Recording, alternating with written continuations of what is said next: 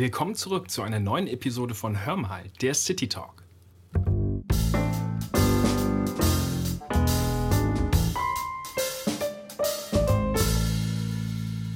Hallo und herzlich willkommen zu einer neuen Episode unseres Podcasts Hör mal, der Living and Working City Talk.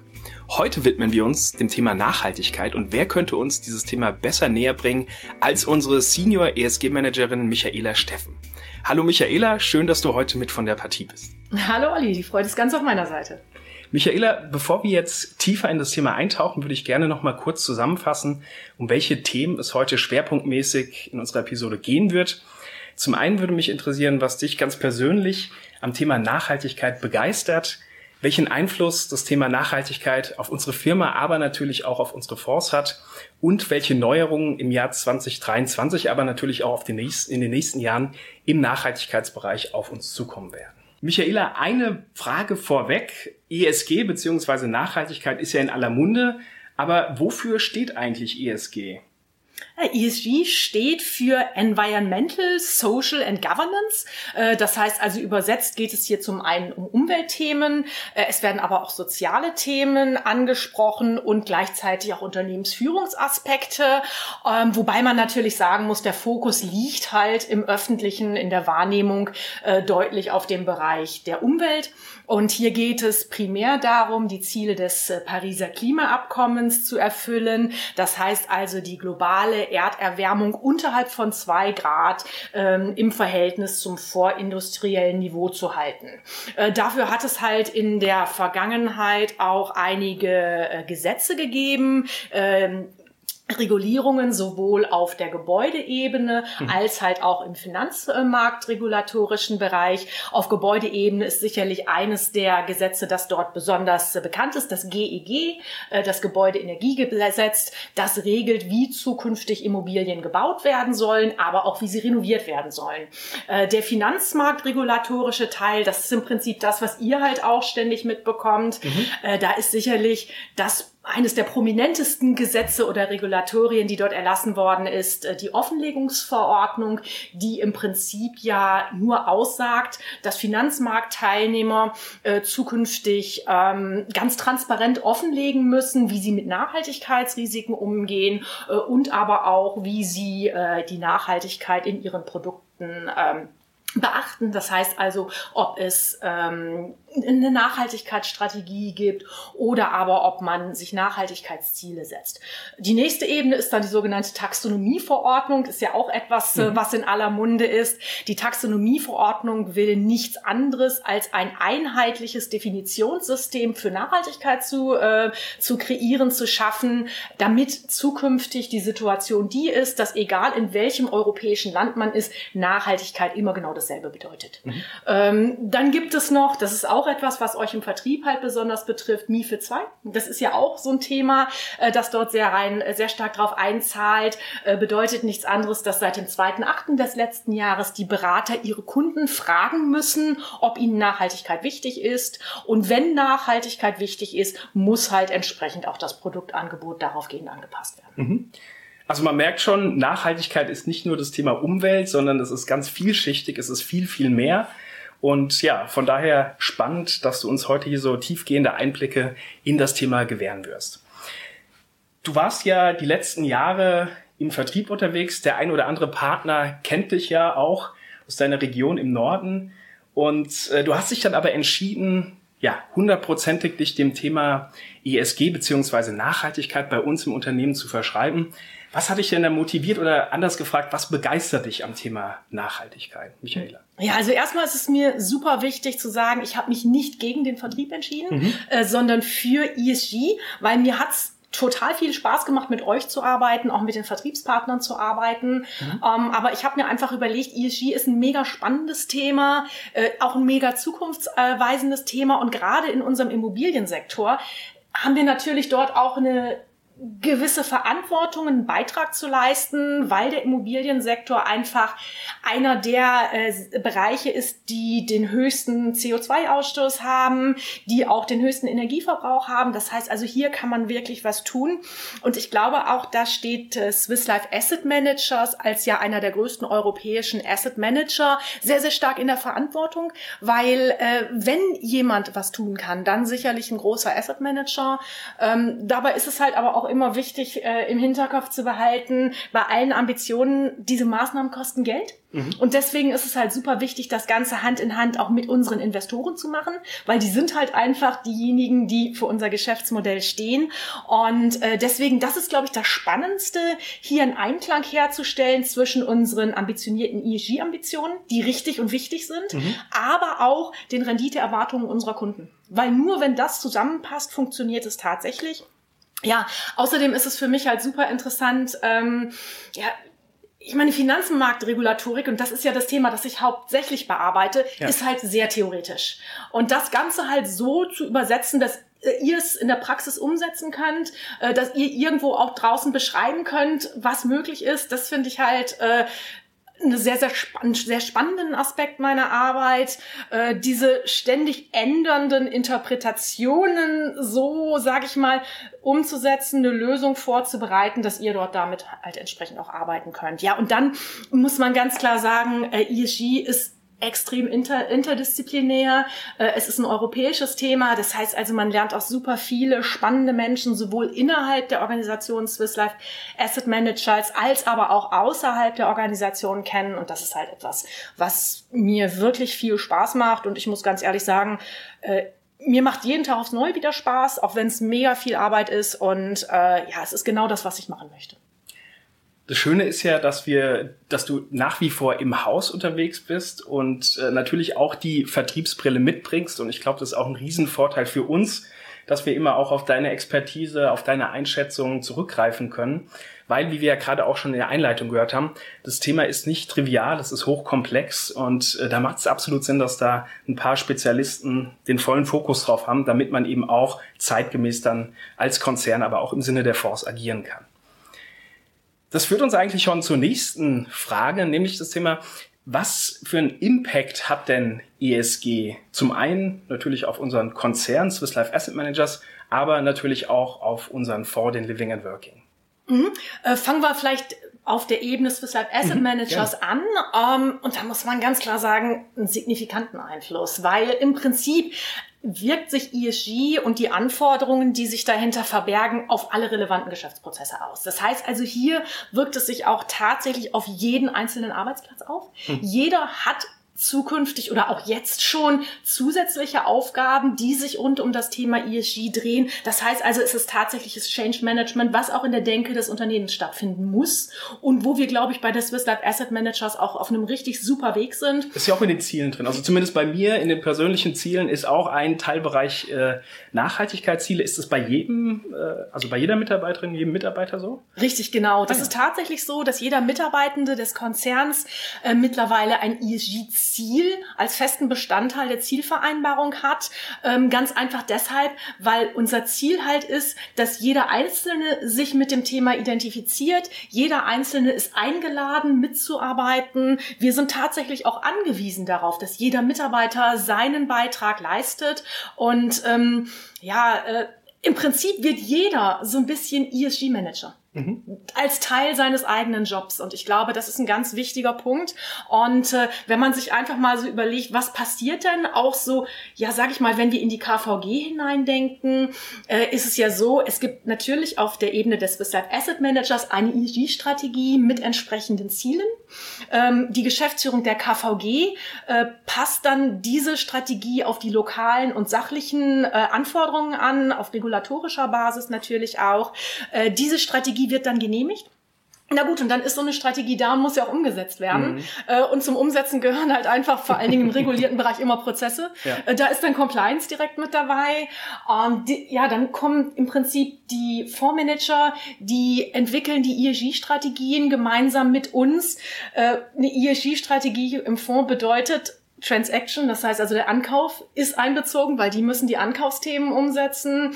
Äh, dann äh, ist natürlich auch das Asset Management ganz stark betroffen, weil alles, was während der Bewirtschaftungsphase gemacht wird, muss natürlich auch maßgeblich durchs Asset Management ähm, entsprechend begleitet werden. Und ihr im Vertrieb müsst die Strategie draußen verkaufen. Das ist ja auch etwas Neues für euch, über solche Themen zu reden. Mhm. Ja, dann muss das Ganze controlled werden. Das heißt also Controlling, Funds Operation ist integriert, Risiko ist integriert, weil gerade das Thema äh, Nachhaltigkeitsrisiken immer, immer stärker in den Fokus rückt. Und ähm, gerade wenn es jetzt Richtung äh, die nächsten Jahre auch geht, Taxonomie, Lieferkettengesetz, da sind auch immer Arbeitnehmerthemen mit drin, da sind äh, Steuerthemen drin. Das heißt also im Prinzip ist die gesamte Firma dort mit beschäftigt und wir sind auch alle eingeladen und es sind auch, ist die das Gelingen des Gesamtprojektes ist in großem Maße davon abhängig, dass jeder auch seinen eigenen äh, Beitrag leistet. Mhm. Und äh, wenn wir jetzt zum Thema äh, konkret Living and Working kommen, auch hier hat es natürlich schon einen erheblichen Einfluss. Ähm, wir waren ja im Living and Working äh, im März 2021 einer der ersten, die als Artikel 8 Fonds an den Markt kamen. Das heißt also eine ESG-Strategie entsprechend aufgesetzt haben, mhm. äh, Wobei man natürlich sagen muss, dass das Thema Nachhaltigkeit nicht erst seit März 2021 eine Rolle spielt, weil im Rahmen des normalen Ankaufs und auch der Bewirtschaftung man sich natürlich auch schon vorher Gedanken darüber gemacht hat, ja, welche Aspekte außerhalb den normalen finanziellen sind wichtig, weil es ja immer auch um das Thema langfristigen Werterhalt geht und das geht halt Hand in Hand. Da gibt's ja eine zusätzliche Prüfung, ne? also nicht nur die Legal Due Diligence, also die Prüfung auf Herz und Nieren, ähm, die technische und generell natürlich die äh, ökonomische. Aber da gibt's ja jetzt relativ neu ähm, auch die ähm, ESG Due Diligence, wo dann jeder Ankauf auch auf Herz und Nieren geprüft wird, was das Thema Nachhaltigkeit angeht. Richtig, genau. Also es gibt so ein sogenanntes ESG-Assessment, äh, das wir entsprechend durchführen. Das ist auch europaweit relativ einheitlich, mhm. wo dann, sage ich mal, die Grundthemen schon mal abgefragt werden. Ähm, zusätzlich ähm, checken wir halt auch die fondsspezifischen Merkmale und Maßnahmen ab. Das ist zum Beispiel eines unserer Merkmale ist halt Reduzierung äh, CO2-Ausstoß oder Reduzierung äh, Energieverbrauch mit den entsprechenden Maßnahmen, die dann dahinter hängen. Im sozialen Bereich haben wir zum Beispiel im Living and Working ganz stark im Fokus auch das Thema ähm, ähm, ja, Etablierung von Pflegeplätzen in unterversorgten Gebieten, mhm. weil das ist ja ein wirkliches großes sag ich mal, Unique Selling Point auch äh, vom Fonds, dass wir in dem Bereich tätig sind.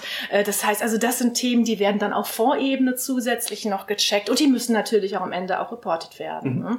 Und äh, die Strategie wird regelmäßig überprüft, ob dort Anpassungsbedarf besteht. Ein Anpassungsbedarf war zum Beispiel dass äh, wir zu MIFID ja zusätzlich die nachteiligen Nachhaltigkeitsauswirkungen, die gesunden genannten PAIs mit aufgenommen haben, um halt entsprechend den Fonds auch darstellen zu können als für Kunden mit Nachhaltigkeitspräferenzen geeinigt, äh, geeignet.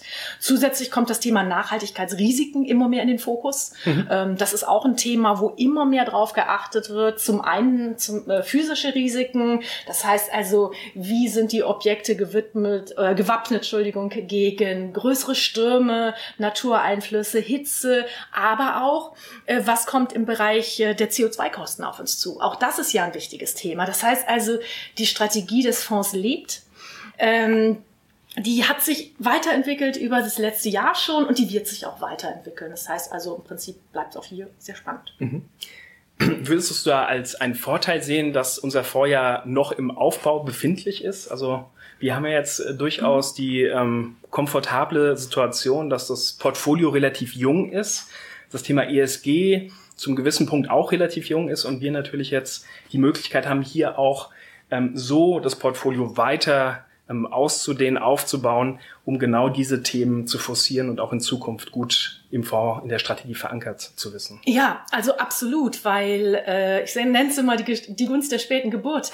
äh, ESG war sehr, sehr früh schon ein Thema für uns, während andere Fonds, die vielleicht schon vor 30 Jahren existent waren, da spielte das Thema halt zumindest in den ersten Jahren doch keine so große Rolle. Das heißt also, wir hatten von Anfang an oder relativ von Anfang an die Chance, uns hier äh, auf diese Themen einzustellen. Ähm, wir haben ja auch im Durchschnitt relativ großen Anteil recht junger Gebäude, die natürlich dann energetisch auch besser sind. Ja. Äh, das heißt also, ich glaube schon, dass wir hier einen sehr großen Vorteil haben. Und den nutzen wir auch. Und da muss man sagen, ist auch das Portfolio-Management halt extrem bedacht darauf, dass wir diese Themen halt ähm, integrieren. Wobei man natürlich auch sagen muss, das ist ein Thema, das ich eben schon mal angesprochen habe, bei aller ESG-Ambition, die wir haben, wir haben auch andere Ziele im Fonds. Das ist Diversifizierung, das ist Werterhalt, das ist Ausschüttung. Das heißt also, es ist ein Aspekt, der zwar in der Wahrnehmung ein extrem wichtiger ist, aber ich sag mal, der Gesamterfolg das Living and Working ist nicht nur ESG, das ist alles. Und mhm. das ist ja auch im Prinzip das Versprechen, das wir unseren Kunden gegeben haben. Ja. Und äh, ich glaube,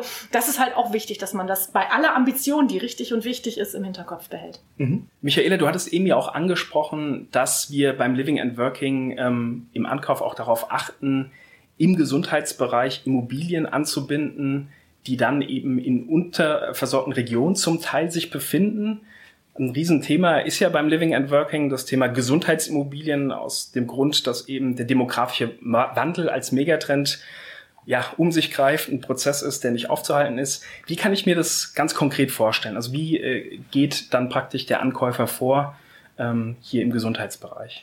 Ja, das wird ganz konkret so gemacht, dass wenn äh, Objekte angekauft werden, speziell jüngere Immobilien, dass dann tatsächlich äh, in der Analyse des Standortes geschaut wird, wie ist dort das Verhältnis der Menschen älter als 65 Jahre zu der Anzahl der Pflegeplätze. Weil das ist im Prinzip ein Merkmal des Fonds, eine Maßnahme, die wir dort auch hinterlegen, dass wir gezielt in solchen Regionen Pflegeplätze schaffen, wo sie gebraucht werden mhm. und nicht dort, wo man eh schon sehr, sehr viele hat, äh, um halt dort entsprechend auch wirklich einen positiven Einfluss zu haben. Und ich glaube, dass wir äh, mit dem Living and Working der ja als einer der ganz, ganz wenigen oder eigentlich der einzige Fonds in dem ja. Bereich auch investiert, dass wir dort eine super Möglichkeit haben, uns abzuheben, äh, etwas Gutes zu tun, weil wir halt als Konzern oder beziehungsweise als Swiss Life Asset Managers in diesem Bereich eine Expertise haben. Und ich glaube, dass das zum einen ein super sozialer Impact ist und es ist auch für den Kunden wieder zusätzlich Diversifizierung. Das heißt also, da schlagen wir eigentlich zwei Fliegen mit einer Klappe. Mhm.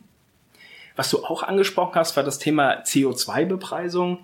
Ähm, auch da die Frage, kannst du da ein paar konkrete Beispiele gerade in Bezug auf offene Immobilienfonds geben, was sich da jetzt in den letzten Monaten so getan hat? Ja, sehr gerne. Äh, also die, äh, es wurde ja im letzten Jahr entschieden, ziemlich zum Ende im November, ähm, dass ab 2023 eine Teilung der CO2-Kosten zwischen Mieter und Vermieter stattfinden wird. Äh, das hat es ja so vorher nicht gegeben. Und hier ist es dann tatsächlich so, ähm, dass im Wohnimmobilienbereich ist eine Staffel hinterlegt worden. Das heißt also, je energieeffizienter ein Objekt ist, umso weniger muss der Vermieter zahlen. Mhm. Ähm, ist gleichzeitig gleichzeitig dann ja auch ein Anreiz für die Vermieter, das Objekt energetisch zu optimieren. Im Bereich der Nichtwohngebäude ist es so, dass wenn vertraglich nichts anderes vereinbart wurde, eine 50-50-Teilung äh, vorgenommen wird zurzeit, es soll dort auf Sicht auch eine Staffel hinterlegt werden. Mhm. Also wie gesagt, grundsätzlich ist es so, der erste Abrechnungszeitraum ist 2023. Das heißt also, die Abrechnung erfolgt mit der Nebenkostenabrechnung in 24. Ähm, das hört sich jetzt sehr, sehr lang an, aber nichtsdestotrotz ist es ja so, dass die Portfolio-Manager dafür ja schon Rückstellungen in ihren Fonds bilden wollen und auch sollten. Und äh, deswegen ist es äh, so, dass wir eine äh, Arbeitsgruppe etabliert haben, die sich genau mit diesem Thema beschäftigt. Äh, das heißt also, die mit den Energieversorgern in Kontakt tritt, weil um die korrekten CO2-Ausstöße berechnen zu können, brauchen wir neben den Verbräuchen natürlich auch die CO2-Faktoren, das heißt also die Energiemixe. Mhm. Das ist etwas, was läuft, damit wir möglichst zeitnah den Portfolio-Managern zumindest näherungsweise sagen können, das solltet ihr in unseren, euren Fonds zurückstellen. Ähm, vorab vielleicht, ähm, da der Living and Working, wie wir ja eben schon besprochen haben, ein eher junger Fonds ist, auch mit vielen jungen und sehr energieeffizienten Objekten, wird das keinen wahnsinnig großen Einfluss haben. Das heißt also, das ist bezogen auf unseren Fonds ein Thema, das sollten wir schon im Auge behalten, aber man muss sich dort jetzt keine große Sorge machen, dass das einen zu erheblichen Einfluss haben wird. Also wirklich nicht. Aber die Verbrauchsdaten hat ja eher dann der Mieter. Ne? Die haben wir ja nicht als Vermieter. Das heißt, das ist dann auch ein Miteinander mit unseren Vermietern, um praktisch auch diese Informationen überhaupt zu bekommen. Richtig. Ein Teil der Verbrauchsdaten haben wir sicherlich mhm. schon, lang nicht alle. Das heißt also, das hat vielleicht durchaus auch einen positiven Effekt, dass wir an zusätzliche Daten herankommen, die wir sonst halt nicht bekommen würden. Und Daten ist halt schon ein sehr, sehr wichtiges Thema, weil je genauer die Datenbasis ist, um genauer, umso genauer kannst du natürlich abschätzen, äh, wie sind die Verbrauchsdaten des Objektes wirklich, wie energieeffizient ist es wirklich und kannst dann entsprechend auch Maßnahmen ableiten. Das heißt also, das ist neben der vielen Arbeit, die es natürlich tatsächlich ist, das ganze Thema abzubilden und das ist wirklich bei den vielen Objekten, die wir in Deutschland haben, äh, ein sehr, sehr großer Kraftaufwand, hat es vielleicht durchaus am Ende auch einen positiven Effekt. Mhm. Michaela, noch eine Frage auf die Zukunft gerichtet. Und zwar würde mich interessieren, was im ESG-Bereich im Jahr 2023 auf uns zukommen wird, aber natürlich auch, was in den Folgejahren ähm, zu erwarten ist. Ja, berichte doch mal. Ja, vieles kann man es ganz kurz umschreiben. äh, die erste Änderung habt ihr vielleicht schon mitbekommen, wenn ihr mal in die Prospekte geguckt habt in diesem Jahr schon. Da ist die ESG-Strategie aus dem Hauptprospekt verschwunden ja. äh, und in die Anhänge hineingenommen worden. Ähm, diese Anhänge sind extrem standardisiert. Das heißt also Fragen, die man dann entsprechend beantworten muss. Und äh, das hilft dem Anleger noch mehr transparent zu vergleichen, äh, ja, was macht der eine Fonds, was macht der andere Fonds. Das ist auch das Ziel dahinter. Mhm. Ähm, das Ganze wird sich dann auch auf die Berichterstattung ausdehnen. Das heißt also, die Anhänge für die Berichterstattung sehen im Prinzip aus wie die äh, für die ähm, Prospekte, äh, nur dass es halt in der Vergangenheitsform ist. Und äh, in dem Zusammenhang müssen wir zukünftig auch äh, beschreiben, quantitativ beschreiben, was wir machen. Das heißt also tatsächlich die Erfolge, die Ergebnisse, die wir erzielt haben, mit Zahlen unterlegen. Das war ja im letzten Jahr noch nicht so. Da haben wir ja einfach nur qualitativ beschrieben, was wir gemacht haben. Ähm, zusätzlich ändert sich auch was auf Ebene unserer KVG. Ähm, die PAIs, die ich vorhin ja schon mal angesprochen hatte, diese nachteiligen Nachhaltigkeitsauswirkungen, äh, werden zukünftig aggregiert für alle Fonds, die wir verwalten, auf Ebene der KVG ausgewiesen. Mhm. Äh, das wird am, ab 30.06. erfolgen. Und äh, da gibt es im Prinzip drei Themen, die dort beachtet werden. Zum einen ähm, der Anteil der Immobilien, die mit fossilen Brennstoffen in Verbindung stehen. Ähm, das bedeutet nicht, dass sie irgendwie Ölheizung oder, oder Gasheizung oder so einbezogen werden, sondern es geht immer nur darum, ob Dritte äh, dort entsprechend äh, involviert sind. Das heißt also, wenn du jetzt eine Tankstelle hättest oder aber ein Gasflaschenlager oder sowas in der Art, ist für unseren Fonds Absolut kein Thema, haben ja. wir nicht. Was ein größeres Thema ist, ist äh, die Energieeffizienz, die genauer unter die Lupe genommen wird. Das heißt also, es wird genau ausgewiesen, wie hoch ist der Anteil der Objekte, die nicht energieeffizient sind. Da sehen wir gut aus, aber das mhm. sind halt so Themen, die man sich genau anguckt und wo man halt auch schauen muss, dass man sich da verbessert. Und das dritte Thema ist ähm, die Energieverbrauchsintensität. Die hängt im Prinzip ganz eng mit der Energieeffizienz zusammen, weil man schlicht und einfach guckt, wie viel Kilowattstunden werden auf den Quadratmeter im Jahr verbraucht. Ähm, ja, was passiert äh, sonst zusätzlich noch? Ähm, viele ähm, KVG arbeiten derzeit am Bereich der Taxonomie. Ähm, Taxonomie ist ja eine zweite Möglichkeit für Kunden mit Nachhaltigkeitspräferenzen unter MIFID 2 geeignet zu sein. Da arbeiten fast alle im Moment dran, wir auch. Mhm. Äh, ist sind extrem große Anforderungen, deswegen ist das auch ein hartes Stück Arbeit, macht aber super viel Sinn, sich dem Thema äh, zu öffnen. Ähm, dann das Thema Nachhaltigkeitsrisiken kommt immer mehr in den Vordergrund. Äh, aber auch ein Thema, das ist nichts Neues, das bleibt aber ein Thema, das ist das Thema Datenqualität. Mhm. Äh, weil ähm, die Datenqualität sind halt einfach das A und O. Erstmal für die Feststellung der tatsächlichen energetischen Qualität des Objektes und dann aber natürlich auch für die Verbesserung, weil wir natürlich nur äh, messen können, was hat eine Maßnahme tatsächlich gebracht, wenn wir auch Verbrauchsdaten haben. Klar. Das ist ein Thema, das ist super wichtig. Ähm, aber abschließend vielleicht für euch auch nochmal eine gute Info oder für den Vertrieb eine gute Info. Das Angebot an Produkten, die für Kunden mit Nachhaltigkeitspräferenzen geeignet sind, das wird steigen. Äh, ganz einfach deshalb, weil viele Unternehmen sich mit dem Thema Taxonomie auseinandersetzen, auch mit anderen ähm, äh, Möglichkeiten, Produkte für Kunden mit Nachhaltigkeitspräferenzen ähm, geeignet zu machen. Und ich glaube, eines ist sicher, das Thema wird spannend bleiben über die nächsten Jahre. Es wird sich noch richtig, richtig viel ändern. Es werden neue Themen geplant und ungeplant dazu kommen, weil mhm. ich glaube, eines ist sicher, äh, Nachhaltigkeit ist gekommen, um zu bleiben. Das ja. Thema werden wir nicht mehr los. Definitiv. Und ähm, es ist auch ein Prozess. Ne? Also es geht stetig weiter. Man muss stetig am Ball bleiben, äh, um eben auch äh, weiter sich zu entwickeln und Zahn der ja. Zeit zu bleiben. Ja, Absolut. Und äh, es kommen immer auch wieder Klarstellungen von der EU. Manchmal denkt man, ey komm, jetzt bitte nicht. Äh, aber zumindest ist es dann klargestellt, was man machen muss. Und von daher nein. Also es bleibt total spannend und es ist nach wie vor wichtig, dass jeder seinen Beitrag dazu leistet. Mhm.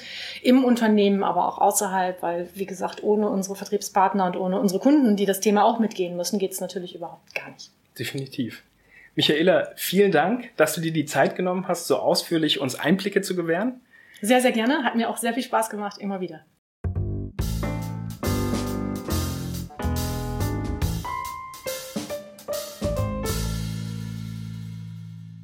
Wie gewohnt möchte ich euch an dieser Stelle sehr gerne zum Mitmachen einladen. Falls ihr also eine Frage zu unserer heutigen Episode habt, schickt uns diese gerne an living and working-podcast at swisslife-im.com. In unserer nächsten Immobilienepisode stellen wir euch dann die Nahversorgungsimmobilie mit dem Ankermieter Volker Klein am Edeka-Markt in Hamburg vor. Und in unserer übernächsten Episode habe ich dann Manuel Böcher zu Gast. Er ist Head for International Transactions bei uns im Haus. Wenn euch diese Episode gefallen hat, freuen wir uns natürlich, wenn ihr unseren Kanal abonniert und auch das nächste Mal wieder mit dabei seid. Ihr findet Hör mal, der Living and Working City Talk, überall dort, wo es Podcasts gibt. Und für mehr Informationen schaut gerne in unsere Short Notes. Ich bedanke mich bei euch fürs Zuhören und sage bis zum nächsten Mal. Macht's gut.